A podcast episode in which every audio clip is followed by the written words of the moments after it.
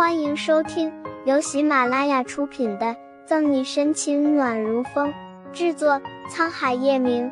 欢迎订阅收听。第八百一十八章，是他忘了，现在的沈西不需要他。随后，左心言把苏倩的罪证一条条罗列出来，让他意识到难辞其咎，唯一的选择就是继续为自己所用。你。苏倩突然站起，想要辩解，却憋红了脸，说不出话，最后只能恨恨的咬紧牙关。好，只要你能杀了沈西，要我做什么都行。自从苏倩暴露了他的真面目以后，沈西只觉得自己的心脏像是被人突然挖去了一块一样，有些空落落的。她是真的没有想到，原来自己一直以为的好闺蜜，居然是这个样子看待自己的。两个人之间的感情，也从来都不过是自己的一厢情愿。就连之所以会建立起来，也不过是对方看着自己有利可图而已。沈西只觉得一直呈现在自己眼前的那个世界，不过只是一张巨大的画布，甚至于就连他心里最温暖柔软的存在，也不过就是一种虚假的画质而已。回到家以后，沈西一个人把自己反锁在屋里，听着窗外淅淅沥沥下起的雨声。心却是变得渐渐的沉重起来。可就是在这个时候，外面却是突然响起一阵急促的敲门声，哪怕是在这样的雨声之中，也是那样清楚明显。他打开门，只看见宋一一脸担忧的站在门外，浑身上下已经全部被雨水打湿，甚至就连发丝上也都还在不停的滴着雨水。沈西不由得一怔，刚想转过身去拿一条毛巾。让宋义将身上的雨水擦一擦，就被人猛地握住了手腕。回过头去，只看见宋义正定定的看着他，眼里是丝毫不加掩饰的关切之意。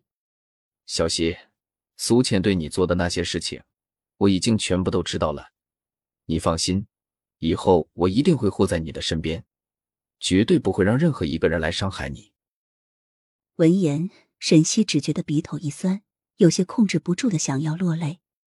好像在记忆之中，宋毅从来都是这个样子，永远都会在他受到欺负的时候，第一个站出来，告诉所有人不许伤害他，也不许欺负他。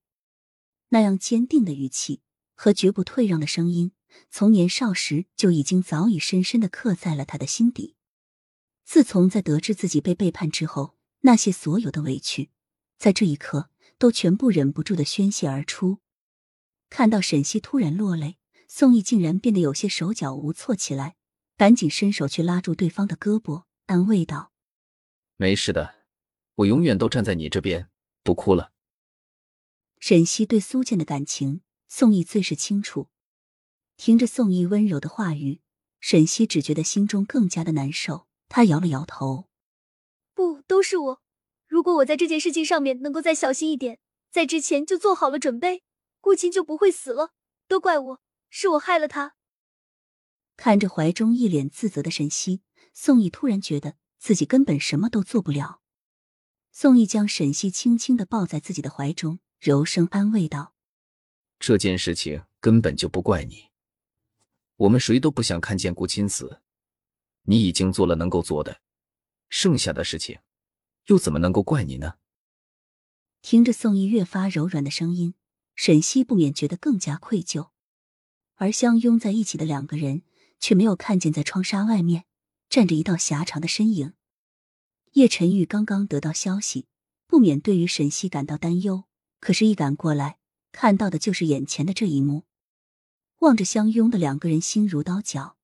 叶晨玉不明白自己现在到底什么情绪，或是暴怒，或是心死。紧攥着的拳头青筋暴露，红眸似黑夜般幽沉。前所未有的风平浪静，深深的看了一眼叶晨玉，一言不发，转身离开。是他忘了，现在的沈西不需要他。抚慰沈西的宋毅没有错过窗口的那道身影，情绪复杂万千。